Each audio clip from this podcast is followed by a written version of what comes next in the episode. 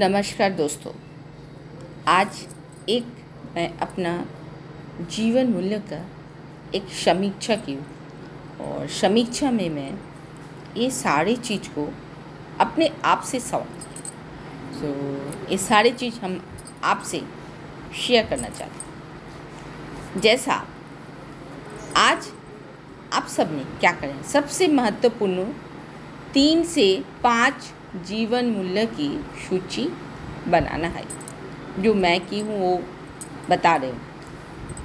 आपके वास्तविक विश्वास क्या है? और आप किन सिद्धांतों पर अडिग रहते हैं? ये दो सवाल आपको पेन से पेपर में लिख के करना है। आप क्या विश्वास करते हो? खुद के लिए। और आप किन सिद्धांतों पर हमेशा अडिग रहते हो? दूसरी बात है आपकी जान पहचान के लोग इस वक्त आपको किन गुणों और जीवन मूल्य के लिए सबसे ज़्यादा जानते हैं?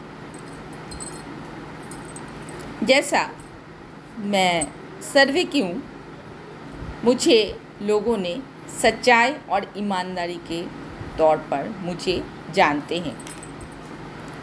दूसरों के साथ आपके संबंधों में मार्गदर्शन करने वाले सबसे महत्वपूर्ण जीवन मूल्य कौन से है? चौथी धन दौलत और आर्थिक सफलता के बारे में आपके जीवन मूल्य क्या है? क्या आप हर दिन इन जीवन मूल्यों पर अमल कर रहे हैं? दोस्तों आ, मैं तो नहीं कर पाती हूँ। हम बहुत बिज़ी रहते हैं। तो आज सोच रही हूँ मैं दिन भर इस जीवन मूल्य पर काम करेंगे। ऐसे आप भी हफ़्ता में एक दिन रिलैक्स टाइम निकाल के दैट मीन्स दो चार घंटा का एक टाइम निकाल के खुद के लिए ये सारे सवाल करके एक कहाँ है वास्तविक में आप कहाँ हैं? और क्या जीवन मूल्य है, किस सिद्धांतों पर हमेशा अडिग रहते तो ये सारी चीज़ आपको एनालिसिस करना है। आदर्श व्यक्ति की अपनी तस्वीर का वर्णन करें। एक आदर्श व्यक्ति, एक आइडियल मैन की बिहेवियर उनका काम, उनका जो पोजीशन उसका बारे में चर्चा करना है। जैसा मैं आदर्श व्यक्ति के रूप में मैं अपने पापा को मानती हूँ, अपने पापा को। मैं आज को अपने पापा के बारे में बोलने का बहुत इच्छा करे। मेरे पापा अभी नहीं है, लेकिन मैं महसूस करती हूँ कि मेरा पापा हमेशा मेरे साथ है मेरे पास में बैठ के मेरा हर काम को देख रहे हैं। और मुझे एक बात अभी बहुत याद आ रही है जैसा एक बार मैं पापा के पास गए थे और तभी मैं स्कूटी नहीं चलाने जानती थी। तो पापा बोले, पता नहीं है उनका बहुत आगे का एक वैसा बोलते हैं ना, जो दिव्य दृष्टि होती है। तो हमको बोले, जे बेटा, तुम अभी एक स्कूटी ले लेना। बस उनको मतलब मेरा चिंताधारा का साथ वो बोले जे अभी हमको एक स्कूटी लेने का ज़रूरत है और स्कूटी लेने से मेरा काम डबल हो जाएगा। तो हम बोले जे नहीं नहीं, तभी मैं कुछ भी नहीं करती थी, मैं सिंपल एक टीचर थी तो प्राइवेट स्कूल में काम करती थी। तो हम बोले नहीं, हमको ज़रूरत नहीं है क्योंकि मेरे घर में कार है तो उस कार से हम जाते थे। तो फिर बोले जे क्या मन में हुआ उनको? फिर हमको ज़रूरत पड़ गया स्कूटी का और मैं स्कूटी नया ख़रीदी और फिर उसमें प्रैक्टिस करी। बहुत बार मैं गिर चुकी हूँ, मेरा पैर फ्रैक्चर भी हो चुका है, लेकिन हम स्कूटी को पकड़ के, खैर स्कूटी में अभी बहुत एक्सपर्ट हो चुके। तो ये पापा का बात हमको मुझे याद आती है। तो ये बहुत ही अच्छा बात है। तो हम सोचते जे मेरा पापा हमेशा मेरा साथ है। तो फ्रेंड्स आगे चलते हैं।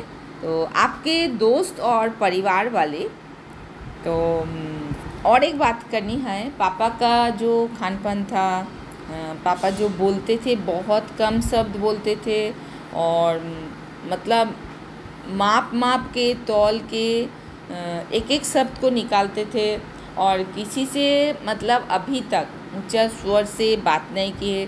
लेकिन और एक बात याद है बचपन में अगर इनडिसिप्लिन होते थे तो पापा लेकिन पिटाई करते थे। वो पिटाई हम लोग खाए हैं। ठीक है? हम्म, तो ये इसीलिए मतलब मैं पापा से बहुत फ्रैंक हूँ। एज ए फ्रेंड मेरा तो बेस्ट फ्रेंड है पापा और मम्मी। दुनिया में सबसे अच्छा दोस्त है मेरा माँ और पापा और उसके बाद बाकी सब आते हैं। तो फ्रेंड्स इसलिए मैं उनको आदर्श आइडियल मैन मानती हूँ। अच्छा खान पान में जब बहुत कुछ आप दे देंगे ना तो उसमें से उनको जो ज़रूरत है ना, बस वन और टू पीस लेंगे। मतलब एकदम ज़्यादा नहीं खाते हैं ज़्यादा नहीं बोलते हैं। और वो बहुत अच्छा एक गोलकीपर थे फुटबॉल खिलाड़ी थे। और इतना अच्छा मतलब जो कोई भी मैच खेलते थे, हमेशा जीत के आते थे। तो उनका, वो तो बहुत ही आइडियल थे। और बोलते थे जे अलग अलग मतलब न्यू न्यू चिंता था ना, जो नए चिंता था ना, उनके साथ कोप अप करते थे। ये बहुत बड़ा क्वालिटी था। और समय पर उठना, समय पर मतलब पक्का उठना, उठ के एक्सरसाइज करना, जो भी करना, अपना कुछ किताब पढ़ना डायरी लिखना, ये सारे चीज़ वो करते थे। बहुत सारा मेडल वो जीते थे। एक नेशनल इंटरनेशनल लेवल में वो पहुँच गए थे तो बहुत डिसिप्लिन लाइफ है उनका।